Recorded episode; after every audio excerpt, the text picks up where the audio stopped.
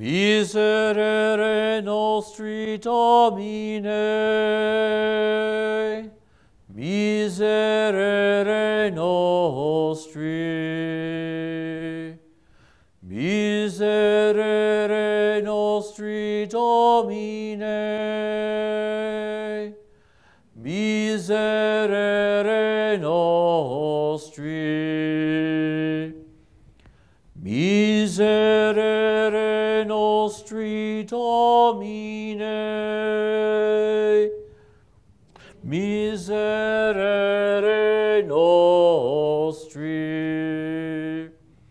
In the name of the Father, and of the Son, and of the Holy Spirit. Amen. The Lord be with you. And with your spirit. as we gather this night, we are conscious of standing in a real moment of grace. As we hear from St. Paul at the very beginning of the holy season of Lent,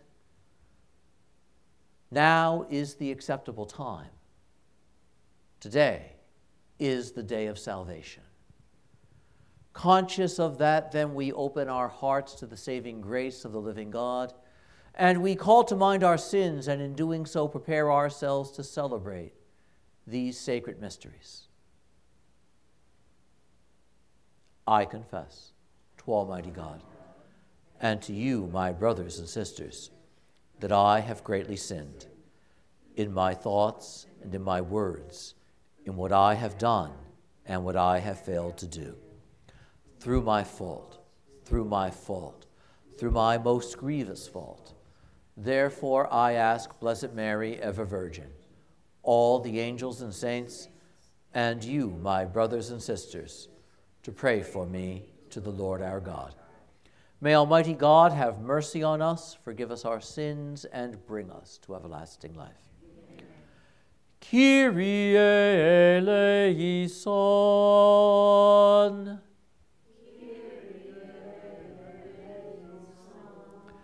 Christe eleison.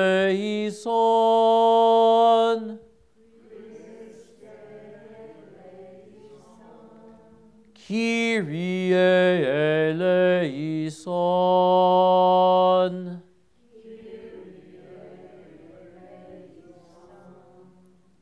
Let us pray. Pour forth, we beseech you, great God, your grace into our hearts, that we, to whom the incarnation of Christ your Son was made known by the message of an angel, may, through the intercession of the Holy Virgin Mary, by his passion and his cross, be brought to the glory of his resurrection. Through the same Christ our Lord. Amen. Please remain standing.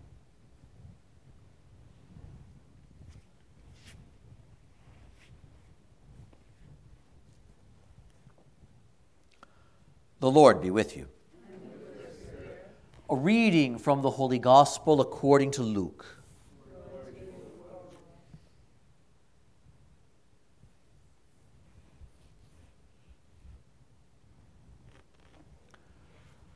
When they came to the place called the skull, they crucified him and the criminals there, one on his right, the other on his left. And then Jesus said, Father, forgive them.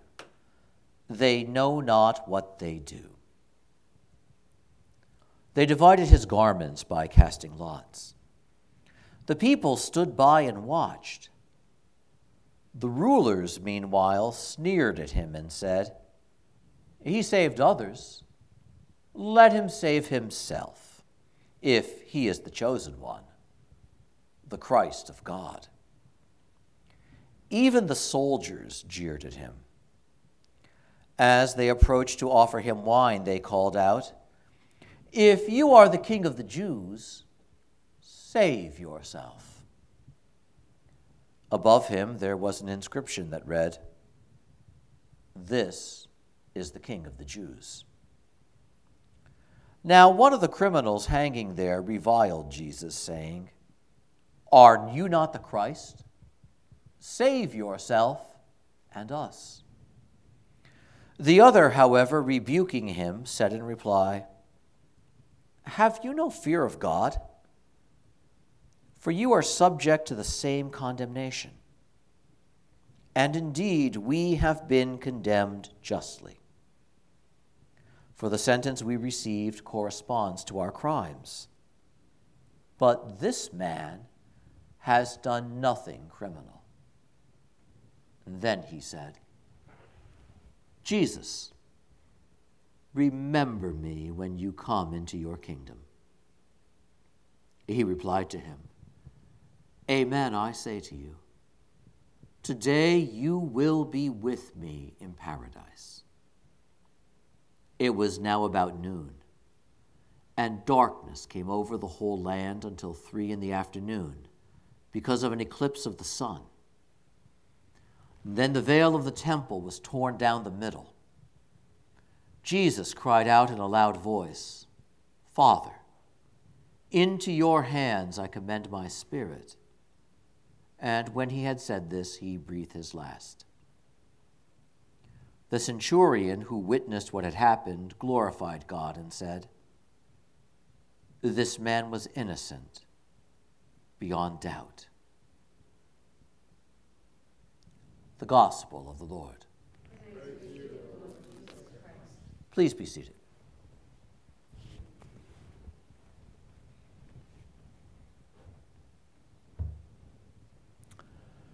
Last night, we began our reflection by speaking upon the threefold signing that we do that prepares us for the proclamation of the saving word of the gospel.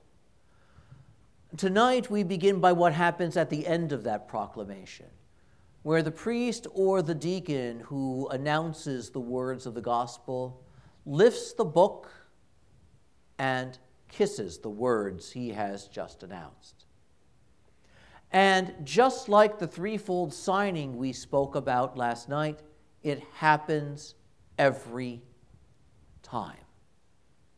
And in all honesty, some days it's easier to kiss those words than others. But note then what that implies and note what that says. Whether the proclamation is affirming or challenging, whether I feel uplifted or condemned by the word, the response is the same I kiss it. Note what that implies. Every word that comes from the mouth of God is valuable and important and for my salvation.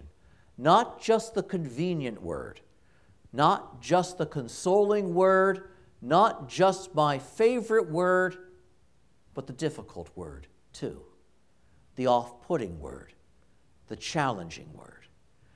And the issue is if I would receive the word of God, I must do so in its fullness. This too, this simple gesture of the kiss to the gospel, has something in it of the very essence of the Catholic understanding of sacred scripture, and in particular, of the Gospels.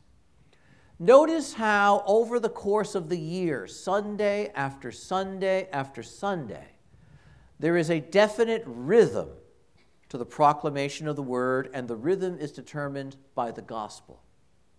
In other words, Father doesn't get to pick and choose his favorite passages, but we read the whole gospel. Note how beautiful that is. Because left to our own preferences, we would skip certain areas. And so we discipline ourselves and we read them all. And the response is whether I like the passage or not, I recognize its goodness and I kiss it. Think about your own experience in your own lives of an inconvenient word.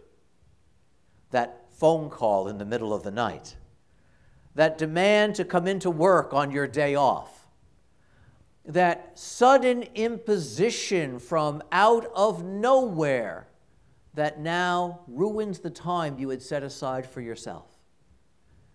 And oftentimes we don't receive that word with a kiss, do we? And while we may not say something directly, there's a certain heat in our hearts that we feel. Consider those moments where you've been corrected. And even when we know we're wrong, we don't like it being pointed out. And as correct as it is, as right as it is, I am still angry, I am still offended because how dare you say that to me? And so, our own experience is that the inconvenient word is a word that is often met not with a kiss, but with anger. And so, note this discipline. Whether the word is convenient or not, I kiss it. And I receive it as a treasure because it is given to me out of love as a tool for my salvation. And when the priest or the deacon kisses the words of the gospel he has just announced, he doesn't do so merely as an expression of his personal devotion. He does it on behalf of everyone because he says a prayer while he does it. May the words of the gospel wipe away not my, but our sins. It's said on behalf of the entire community. And why? Because when we initiated this practice, not everybody had a worship aid in their hands. Not everybody had the text of the scriptures in their hands. But the one who proclaimed did. And so received those words on behalf of everyone. But note how marvelous that is we are not content with only our favorite parts of the gospel. We rather long to engage and submit to the entirety of the gospel. And this is something that the faithful across the centuries have taken home with them. It is a very common practice that when one reads the Bible regularly, the person who does so will often lift the Bible up and kiss those words before putting it away. And it's the echo of this gesture. The word must be respected. And the respect with which I receive the word matters. Because hearing the word is not enough. What matters is how I receive it. That having been said, then, we have the words of the gospel that are before us tonight from the account of the Passion of Christ according to St. Luke. And these words follow upon the words that we heard last night from St. Mark, where the Lord gives the very difficult word of the cross to his disciples, a word that they have a hard time receiving. And Jesus puts this word of the cross before them as the very key which unlocks the truth of who he is. So we remember that series of questions. What does the world say about me? What do you say about me? Now, let me speak for myself. And when Jesus speaks for himself, it's the word of the cross. The Son of Man will be rejected he will be arrested. He will be condemned. He will suffer. He will be put to death. And he will rise. Note how when Jesus speaks about himself, he speaks of the cross. And in doing so, he says something very important. The cross is not an accident.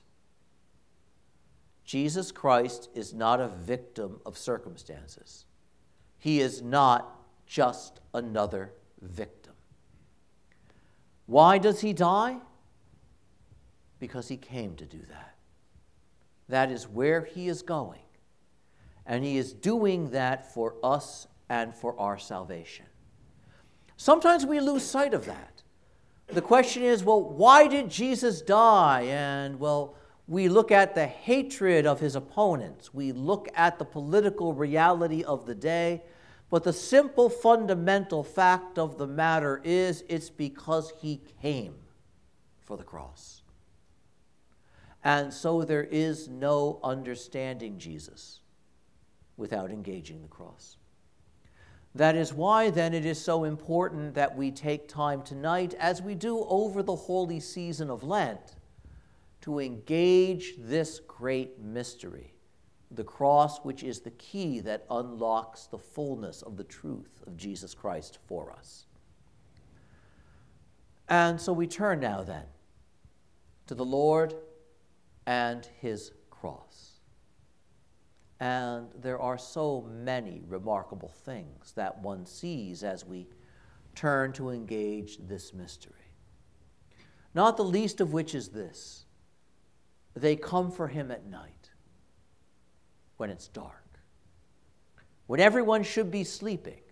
They come for, to, for him at night when our fears keep us awake when our worries oppress us and keep us awake and have us unsettled. They come for him at night.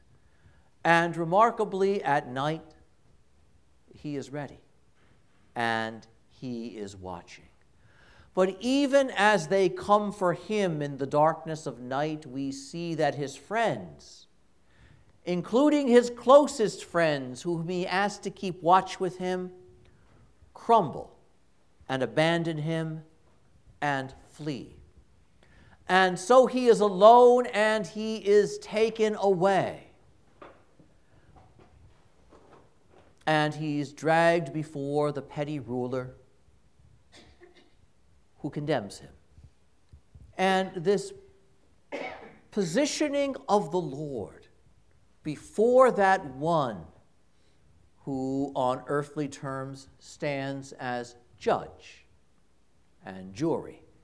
That one who can pass sentence, we must pause at the irony of this. Here is the very Son of God, the true King, the true ruler, who will in fact judge the living and the dead. And we marvel at the fact that he is willing to stand before and endure the unjust judgment of worldly authority. His own religious leaders condemn him. And then the voice of Rome condemns him. But of what is he found guilty by Pontius Pilate?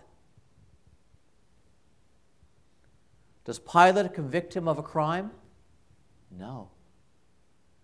Pilate, in fact, is at pains to declare his innocence. I find no guilt in him. So, what is Jesus guilty of? He's not worth saving, he's not worth defending. We see here how the world values innocence. Innocence is useless. Politically, innocence gives us nothing. Economically, innocence gives us nothing. He is innocent and therefore inconvenient. Note how horrific this is. And to prove to you that I find no guilt in him, what does Pilate say? I will have him scourged. Think about that for a moment. If it weren't so horrifying, it would be laughable. To prove to you I find him innocent, I will have men beat him. Because that's what innocence means to me. It's inconvenient. It's not worth defending.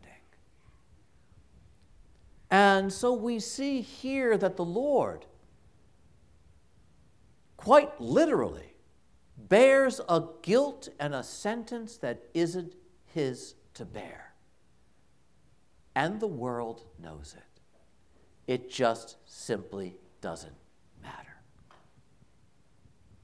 Consider all of those moments in your life when you felt unfairly criticized unfairly put upon, when you said to yourself or to someone else, I don't deserve this. And note what we see here. He is innocent. Go and beat him. He is innocent. Crown him with thorns. Jesus bears all of this. And remarkably, he doesn't protest. He doesn't stand up and say, You have no right to do this to me. He endures it. Because all too many are made to endure a burden that wasn't theirs to bear in the first place. What a remarkable moment this is. At the very beginning of the Passion, these mysteries where he is dragged away at night, where he is made to stand before those who presume to pronounce judgment upon him. And in the end, the judgment is you're innocent, but that doesn't matter. And so we come to that terrifying moment where Pilate has the beaten Lord the Lord crowned with thorns standing in front of him. And note, bleeding as he is, wounded as he is, laughed at as he has been, there is no obvious dignity about him. And so he's easily dismissed. And the world does this all the time. You're too dirty. You're too poor. You're too weak. You're too unimportant. You're too inconvenient. And even when I look at you, there's nothing appealing about you. And so it's easy to reject you, easy to set you aside. And so Pilate brings the Lord out. Behold the man! And there is nothing about him that says he's handsome and powerful and attractive because he's been laughed at and reduced to so little. How easy it is then to say, Give us Barabbas. Because Barabbas is strong. Barabbas is a patriot. Barabbas is a guy who gets things done and doesn't put up with nonsense. Unlike Jesus. We hear this in our society around us today all the time. We hear this in the world, and we've heard this in the world from the very beginning. Give me the one who gets things done. Give me the one who doesn't put up with anything. Give me the one who will break the eggs and move things forward at whatever the cost. Unlike that guy, that innocent guy who doesn't fight back in the way I think he should. How remarkable this is. How incredible this is. And we see then, even among the people, the desire for the false strong man over the one who is really strong. Because we want apparent strength, physical strength, political strength, economic strength over moral strength, over spiritual strength. And so the strong man stands there, but he looks weak and foolish in the eyes of the world. Take him away, crucify him. We want someone else. Give us Barabbas. And so, even at that moment where he is going to go and save us, what does the world do? It calls for false salvation, it calls for a false Savior a Savior who can do nothing. All the while, Jesus Christ stands there, the real Savior. but so unappealing to the heart that loves a false worldly strength. And so the Lord is condemned. Take him away then and crucify him, Pilate says. I've got nothing more to do with him. And even as Pilate washes his hands, pretending to absolve himself of responsibility, as if somehow that can be done, he sends an innocent man to die.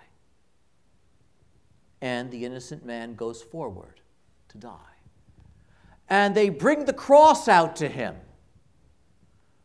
That large wooden object that they bring to the carpenter, to the one who knows what it is to work with wood, to the one who understands what it is when the wood is not shaped appropriately to the person. They bring it to him, that heavy burden that requires multiple men to carry. And they bring it to him to carry by himself. And as large and heavy as that wooden object is, that's the least of it. Because all that does is symbolize the real burden he carries, which is our guilt and that's a lot heavier. The guilt of every man or woman who has ever lived, the guilt of all the sins ever committed and yet to be committed. That's the burden he bears. That's the cross. The cross that mankind can't even begin to carry. That's what's brought out and brought to him. And here, as this happens, the next great moment occurs.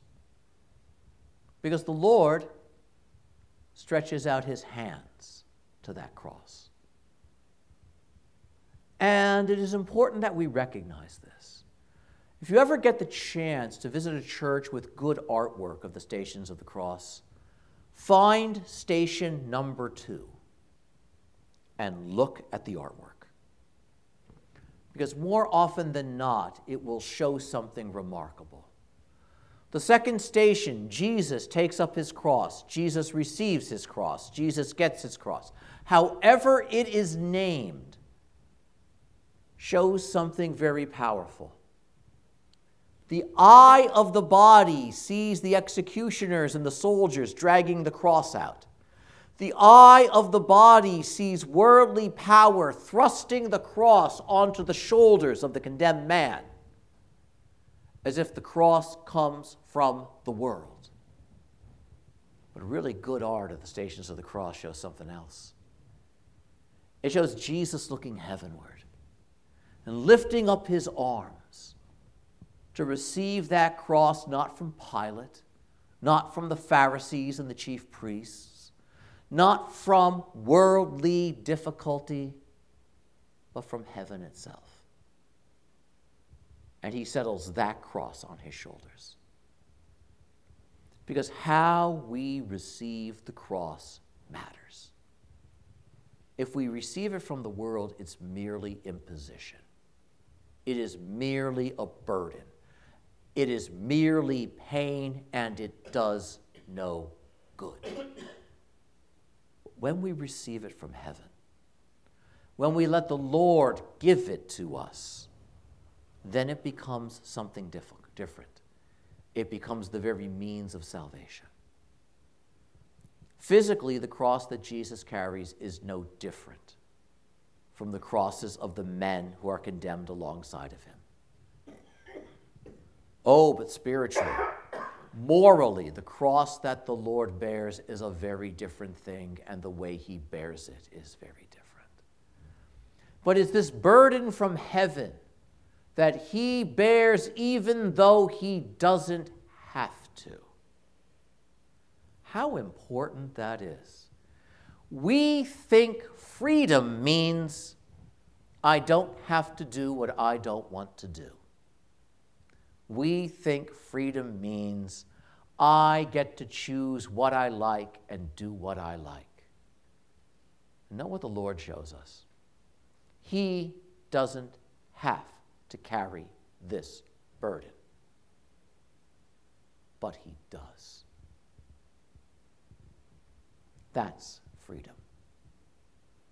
He doesn't have to go through this, but He does. Because that's the freedom of love. The opposite is the freedom of self indulgence, it goes nowhere.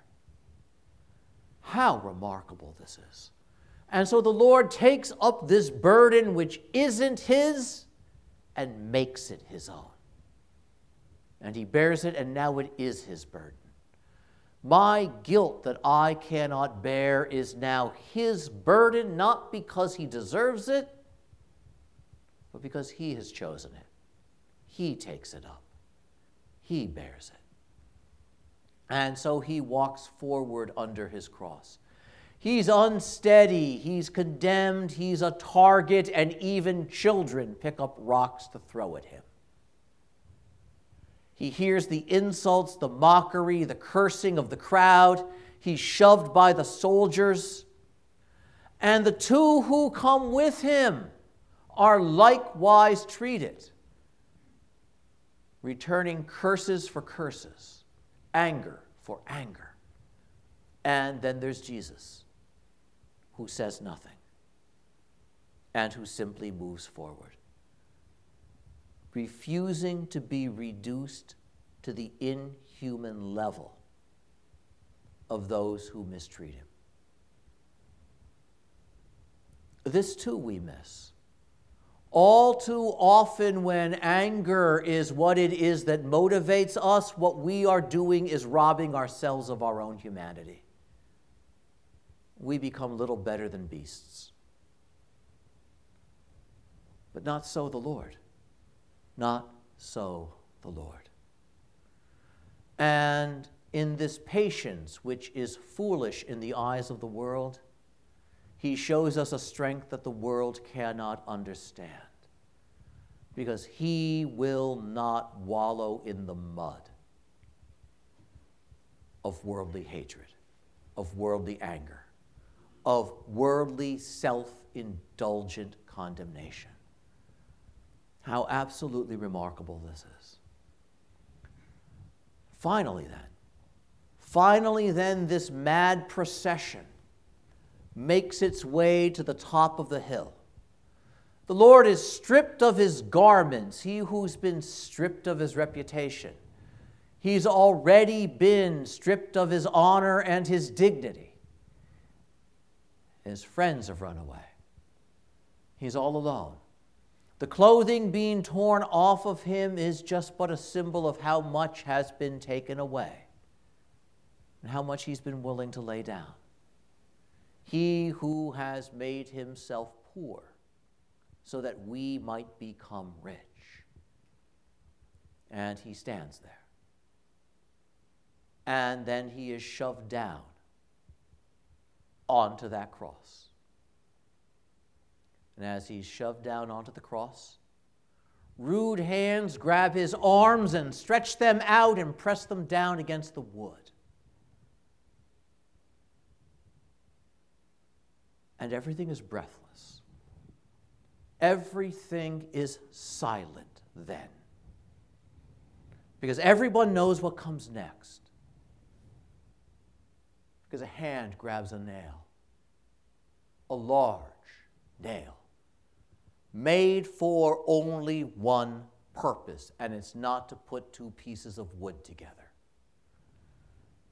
And another hand grabs a hammer. And there's the hand on the wood. Oh, and there's the nail. And the nail right over the hand. And there's the hammer everything is silent. Everything is quiet. No one says a word because everyone is looking at what happens next. Everyone knows. But everything is still. And suddenly,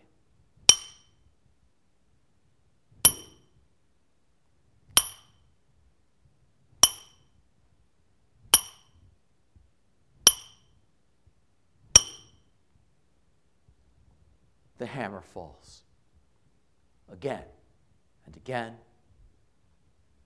and again. And Jesus says nothing.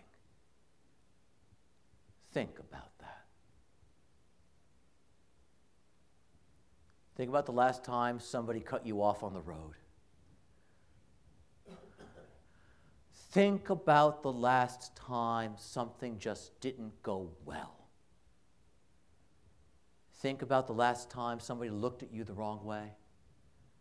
Somebody was rude to you. Think about the last time you got bad service at a restaurant. Think about how many small things produce such a volcanic reaction within us. The heat we feel, the energy we feel, the desire to lash out and to say something, however rude it is. Even if we don't, we just love thinking about it. And Jesus says nothing. The problem is, Jesus has another hand. And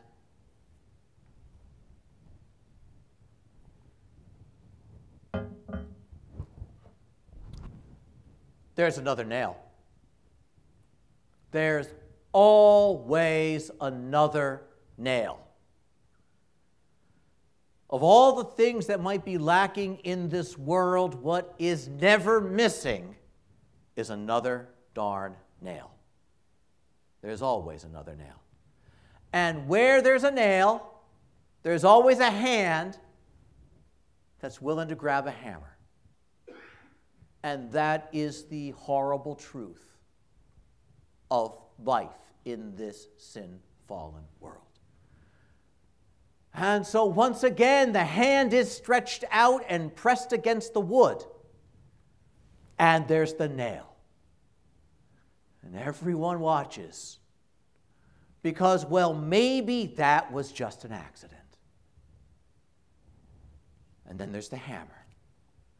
And again, in that breathless moment where everyone looks, knowing what is coming next, powerless to stop it, that sound once again. Not just once,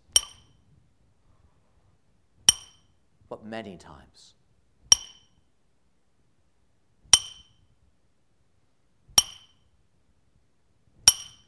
We forget that. It wasn't just a single blow of the hammer on the nail. It was a lot of them. Over, over, and over again.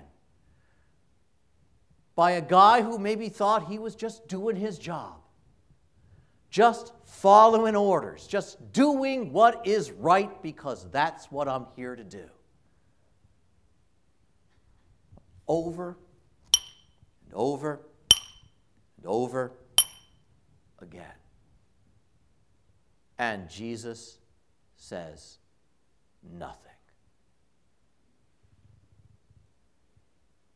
Think about those experiences in your own life that never work and how continually frustrating they are, how angry they can make us. Think about that person who has that rare gift of being able to stand on your last nerve and jump on that bad boy on a regular basis and what that does to you. Think of those family dynamics that don't seem like they're ever going to get any better. Think of all of those things about the world around you that worry you, that bother you, that upset you, and how angry, how frustrated, how bitter that can make us. Jesus says nothing. Note how remarkable this is. This odd patience of the Lord. Not a curse, not an ugly look, nothing like that. None of the volcanic anger that so readily erupts out of us. And Jesus has two feet. And there's another nail. There is always another nail. There is always another nail. When will it end? We say. Oh, there's always another nail. This world always has another nail. Where there's a nail, oh, there's a hammer. And where there's a hammer, there's a hand. And so the feet are stretched out on that hard, unyielding wood. And once again, that sound, that sharp, horrible sound.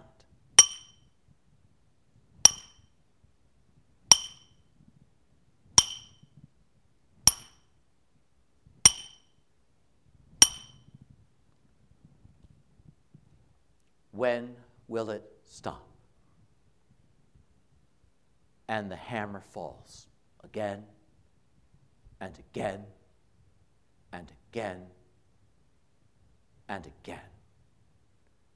And now, finally, after all of that, Jesus says something.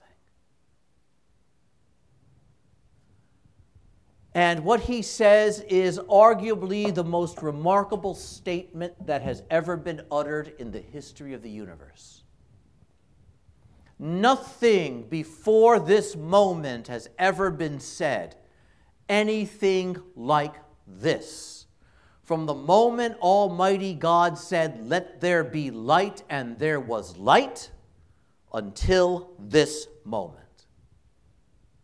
And even as that hammer is swinging, after all of those blows, the Lord speaks. And he asks for blessing upon the guy who is swinging that hammer. Who of us could do that? Who of us could do that?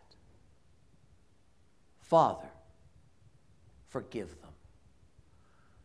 Forgive that foolish, unthinking, brutish man who's swinging that hammer right now because he doesn't know what he's doing.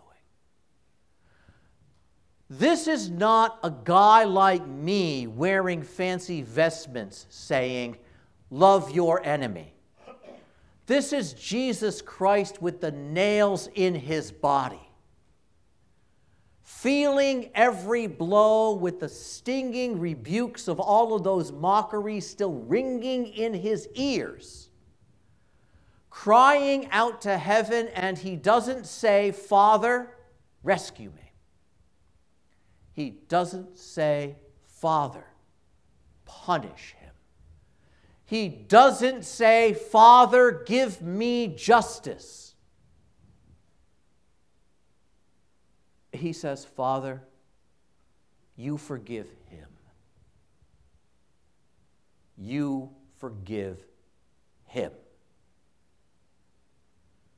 Even as the nails are being driven,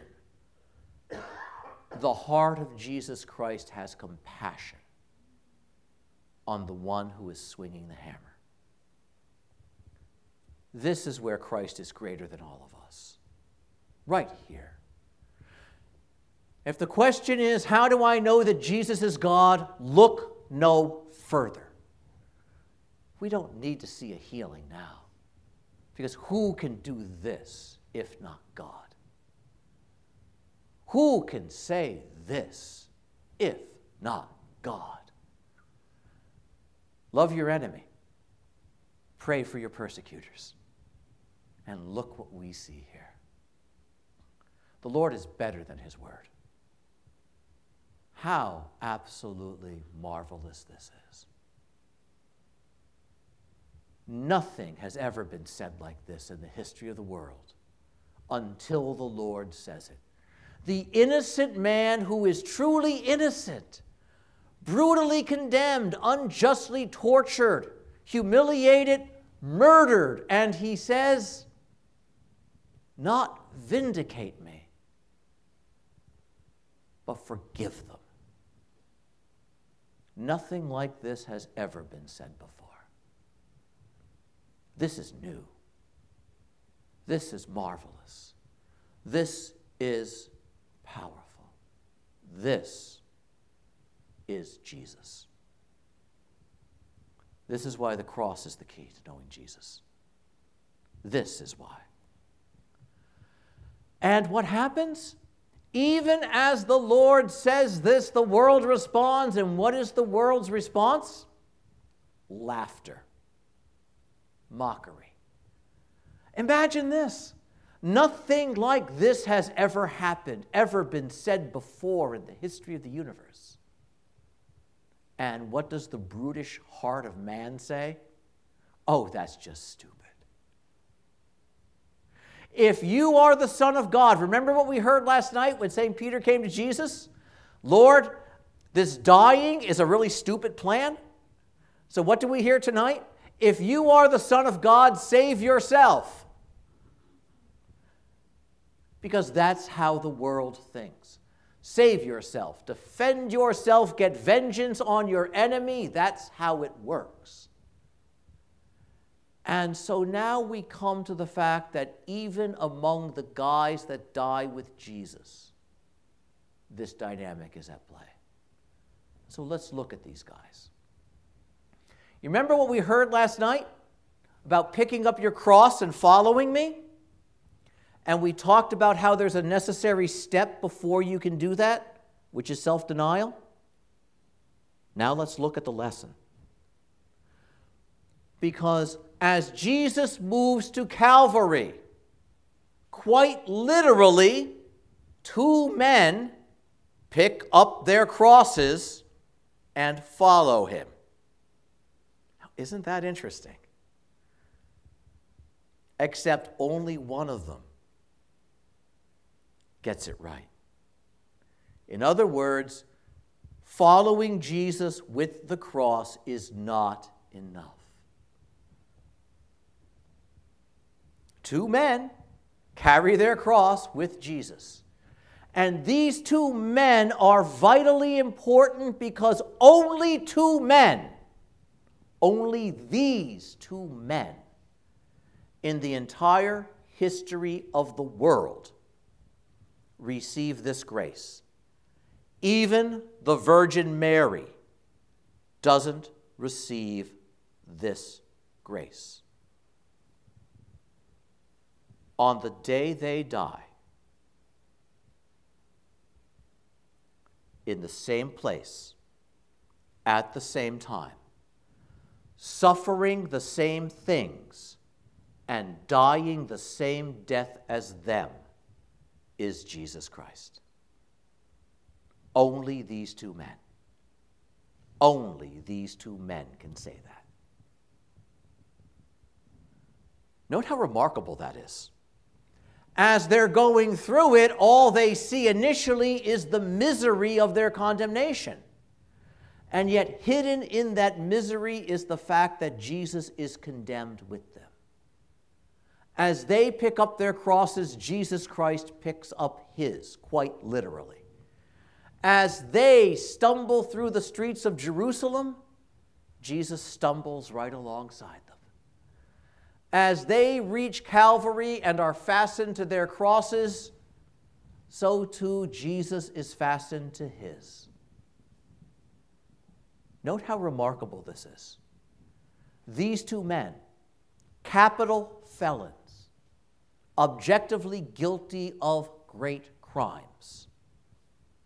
And Jesus is pleased to look like one of them, condemned, sentenced to capital punishment, dying as a criminal, alongside two real criminals. This is Jesus.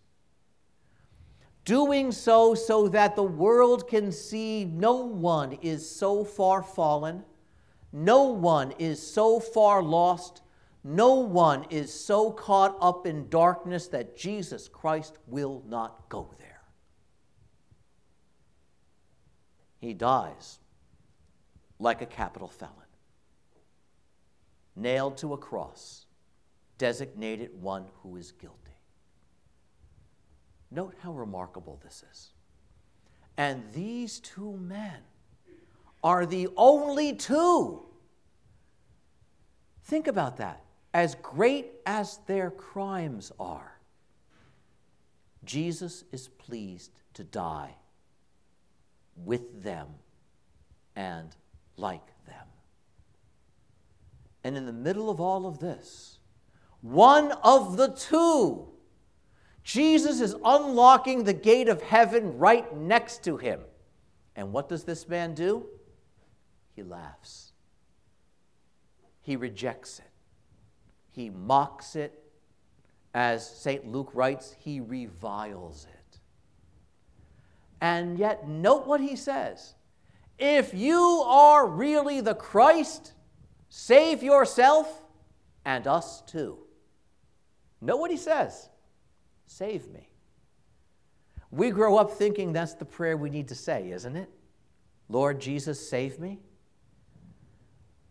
Be careful because it's not a magic formula. Here, it's a prayer that condemns this man. Save me so I can get back to what I was doing before. I don't want to suffer, get me off the cross, but I'm not going to change. Note the lack of repentance. This man, carrying his cross alongside Jesus, seeing the patience of Jesus dies as he lives, angry, violent, valuing strength above all other things. And so, as the Lord is opening heaven, as the Lord is forgiving those who harm him, all he sees is foolishness, and all he wants is to escape. But the Lord hasn't come so we get to escape.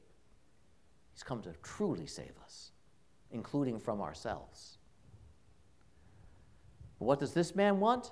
He's only sorry he got caught. He's only sorry he's suffering, but his suffering teaches him nothing about being better. And so all he says is, Lord, make the pain go away. That's all I want. And then I'll go back and inflict pain on whoever I feel like. It's an empty prayer. There's no salvation in that prayer. the other one, however, is different. Something happened to him along the way as he watches how the Lord engages the cross. He sees that there's something different about Jesus. He doesn't respond with anger.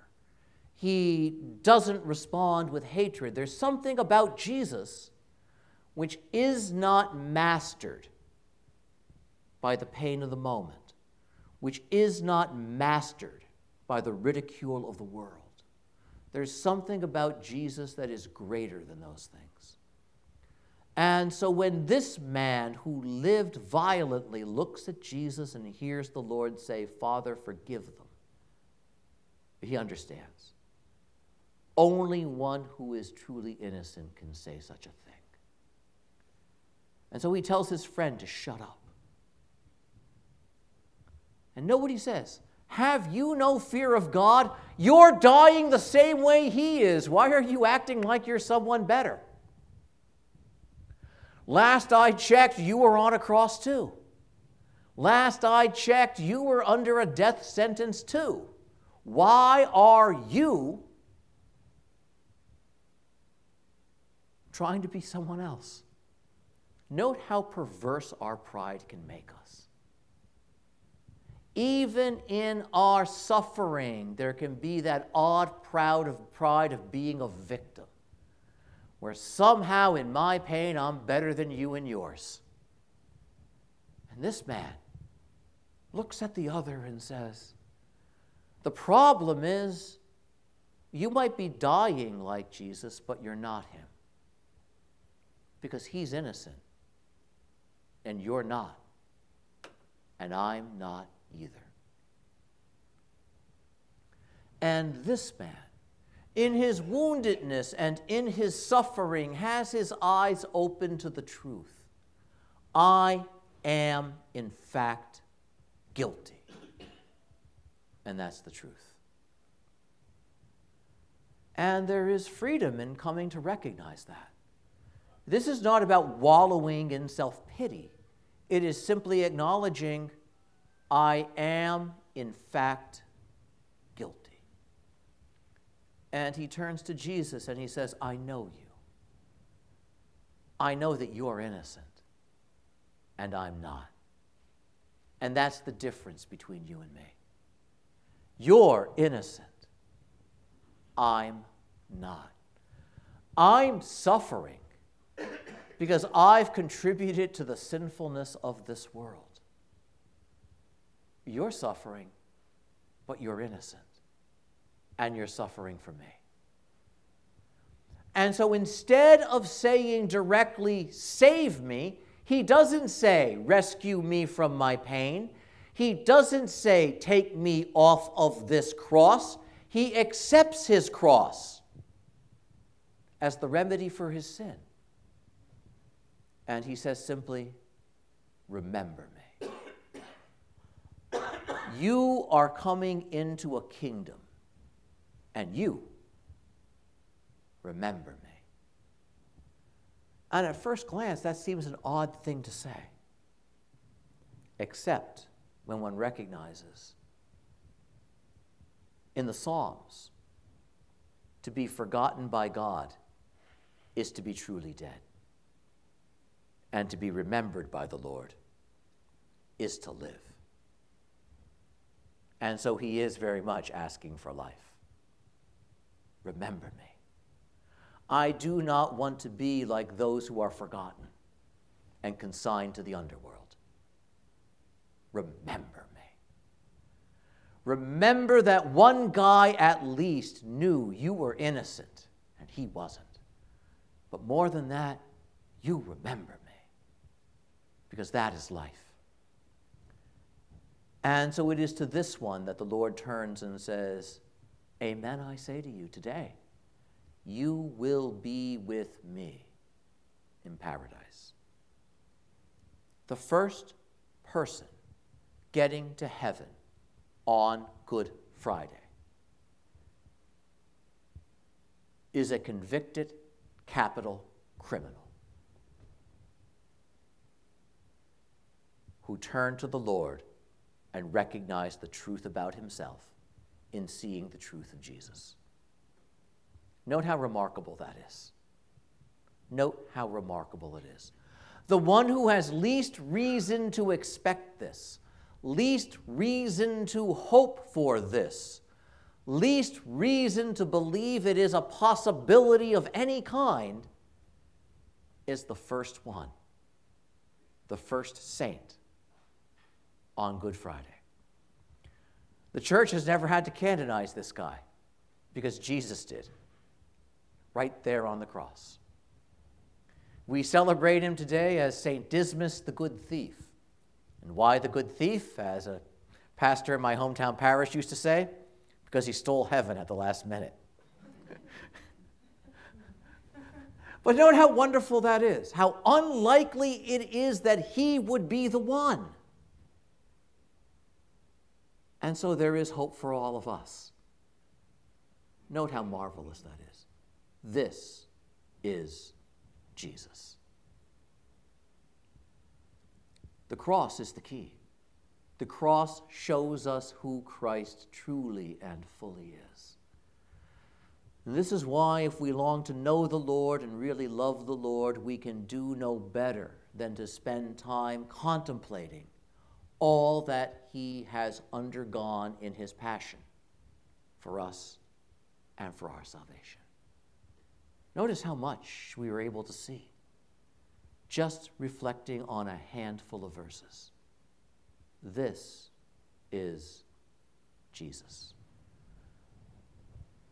And so, note again the importance of what the Lord said. If anyone wishes to come after me, it is not let him pick up his cross and follow me, it is let him deny himself, pick up his cross, and follow me. Because how we pick up the cross matters.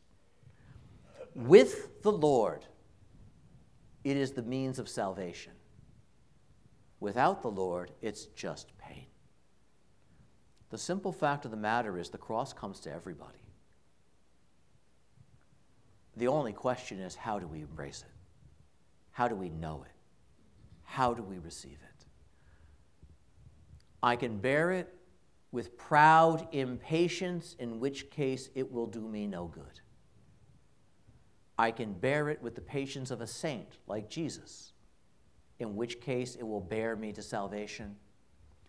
And I can let it open my eyes like the good thief to the truth of myself and my need for his mercy, in which case it will likewise lift me to salvation.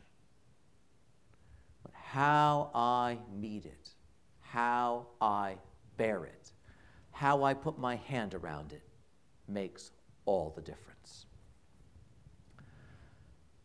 I mentioned that this evening we would be blessing crosses, specifically crucifixes. Did you guys bring them? Start fishing them out and get them ready. If you brought more than one, single one of your collection out to have in your hand. I'm going to bless all of them, but I want you, everybody who's here, to have at least one cross in your hand.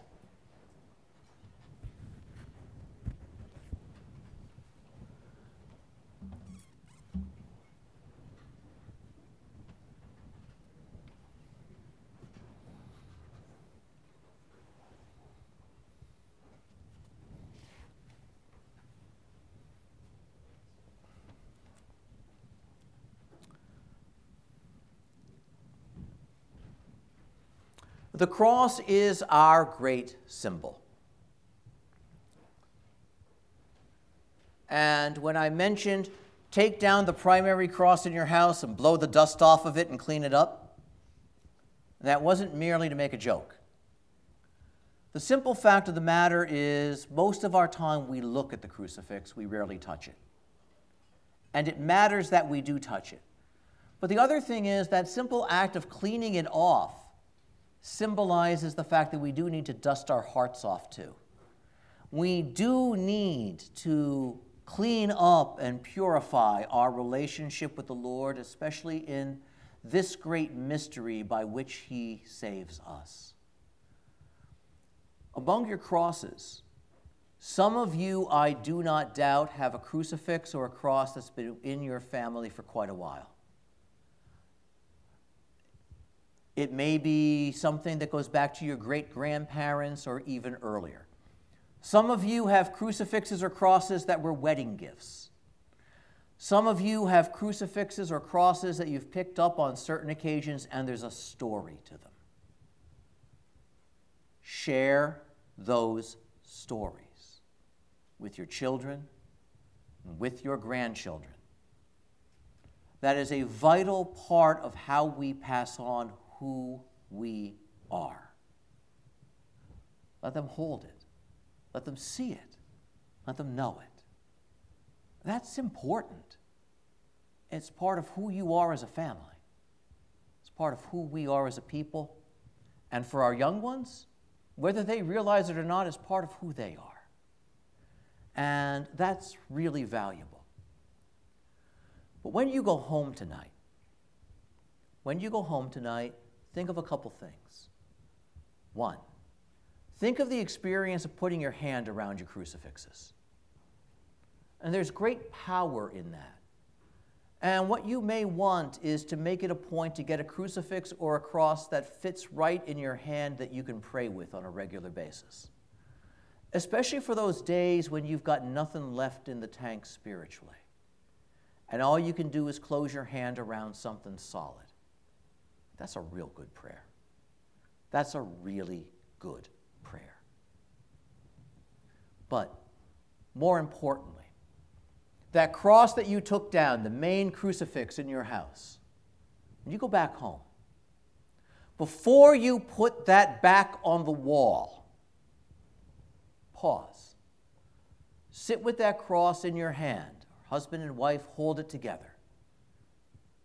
Think of what we've reflected on tonight. And then think about yourself. Because if you've been alive for more than 10 minutes, and I believe all of us have been, You've been carrying a long list of things over the years regrets, wounds, sorrows, sadness. That's the simple truth. You know, we're, we have a hard time holding on to the goodness that comes into our life, but we never forget something some kid said to us on the playground when we were 10. That's how we work. And so tonight, before you put that crucifix back, think about those things. And you choose one unkind word, one difficult memory, one regret, one disappointment in yourself that you've been carrying for a while. And you hear what Jesus said Father, forgive them. They don't know what they're doing. Because the person who hurt you all those years ago has probably already forgotten it. You haven't. That mistake you made all those years ago, you probably didn't know what you were doing. Take Jesus at his word and let it go. One regret one unkind word, one person, one thing that you've been carrying all these years, just let it go because it's time. You've carried it long enough. Just let it go. No, I'm not saying let everything go, just one thing. But if you can do that, when you put that crucifix back up on the wall, then you're saying something then you're saying that the Lord is really Lord of my home and my heart. Because by his cross, I was able to let that go. what a great gift that is. What a powerful gift that is. What a mighty thing that is. And don't rely on your strength. Take him at his word. You've showed me this, Lord. You help me do this and then just let it go. And if your heart is just a little bit lighter as a result of it, what a great gift that would be. The simple fact of the matter is, we pick those things up all too easily. And it's hard to master the skill and the discipline of letting them go. But not this night. On this night, strengthened by the cross of the Lord, oh, we can do that. And so, do that. Hold on to your cross and lift it high. And first, we will pray a prayer in honor of the cross, and then I will bless your crosses. O precious cross, consecrated by the sweat and the blood of Jesus Christ, sacred wood I adore you with all of the respect of which I am capable. You are the living image of divine love. You are the hidden wisdom, the light unknown to men. You are the honor of those who follow you, the safety of those who carry you, the crown of those who kiss you. It is in you that one finds that peace, that sweetness, and that tranquility which bring joy into life. O adorable cross, receive us into your arms. From this moment on, we will look to your worship, and it will be at your feet that we will come to seek out those graces and solid consolations which you pour out with such abundance on your faithful adorers. Amen.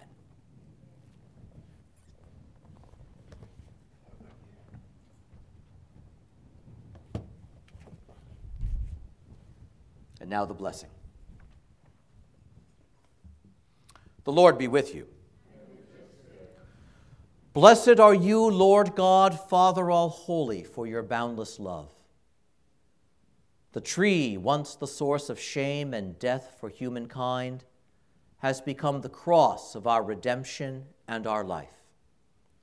When his hour had come to return to you in glory, the Lord Jesus, our King, our priest, and our teacher, freely mounted the scaffold of the cross and made it his royal throne, his altar of sacrifice his pulpit of truth.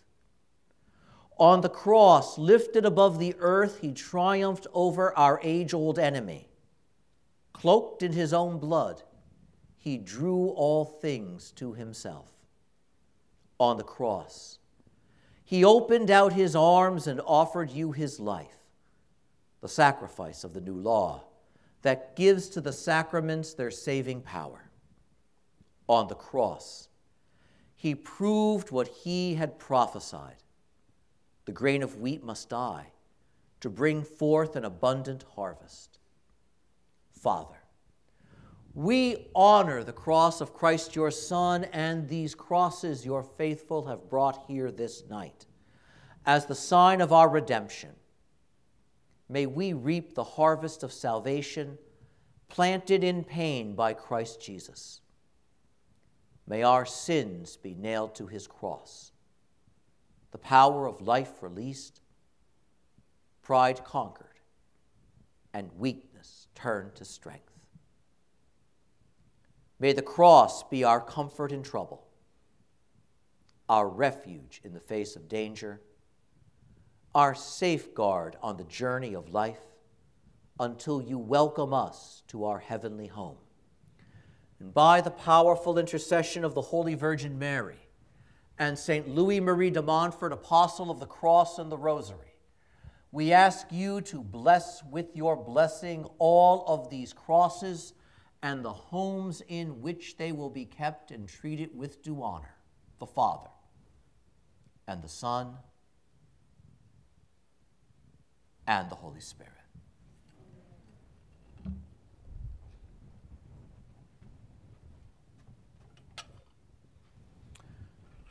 Miserere nostri Domine.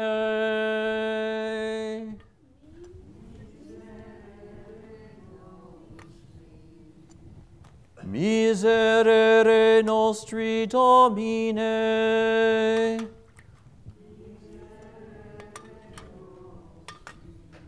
Miserere nostri Domine.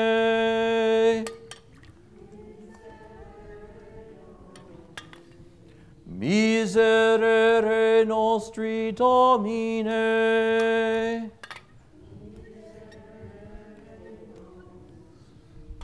Miserere nostri Domine.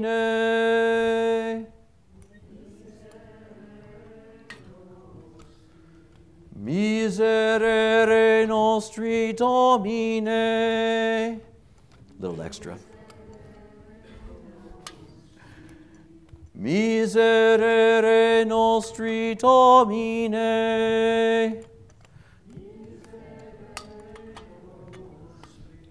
Miserere nostri Domine.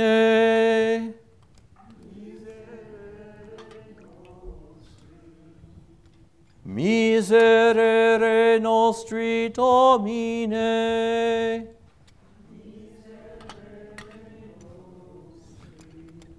Miserere nostri Domine.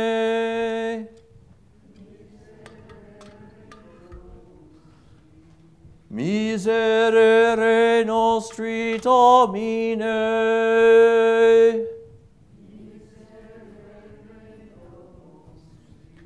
Please stand.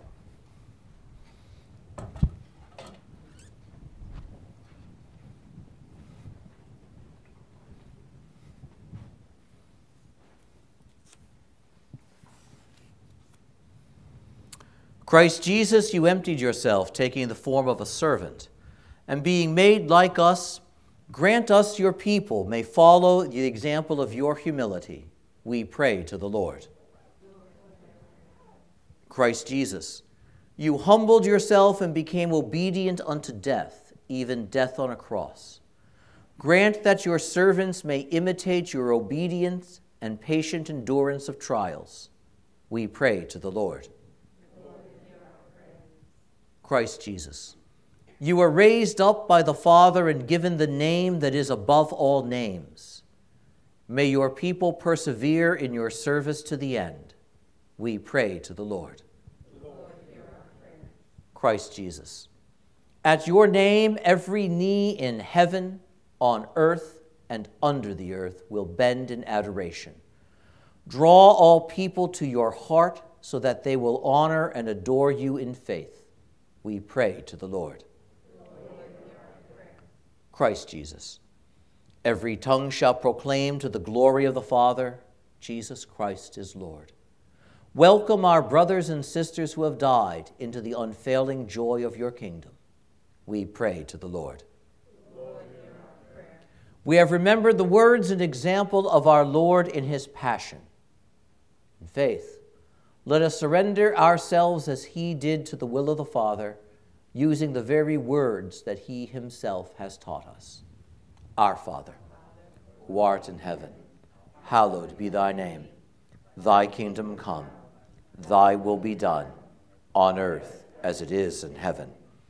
Give us this day our daily bread, and forgive us our trespasses, as we forgive those who trespass against us and lead us not into temptation, but deliver us from evil. The Lord be with you.